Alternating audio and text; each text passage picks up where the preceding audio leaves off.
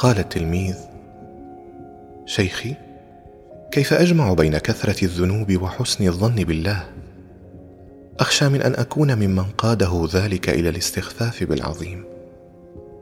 فقال الشيخ يا بني من أعظم صفات المؤمنين أنهم كلما زادهم الله بلاء زادوه سبحانه حسن ظن.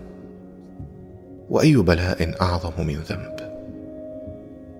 يا بني يروى أن موسى عليه السلام سأل ربه عز وجل عن سبب مكانة يعقوب عليه السلام عنده.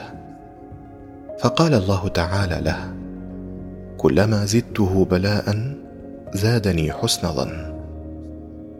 والفرق بين حسن الظن والاستخفاف أنك في حسن الظن تغمر عظيم جرمك في عظيم رحمته.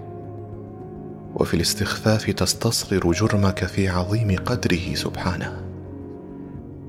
أنك في حسن الظن ترجو التوبة وتستغفر من الزلة. وفي الاستخفاف تنسى التوبة ولا تستغفر. أنك في حسن الظن لا تيأس من رحمة الله. وفي الاستخفاف تجد قلبك منطويا على اليأس من روح الله. وقد لا تصارح نفسك بذلك. أنك في حسن الظن توقن أنك برحمته تنجو وفي الاستخفاف لا تتفكر بالنجاة أصلا.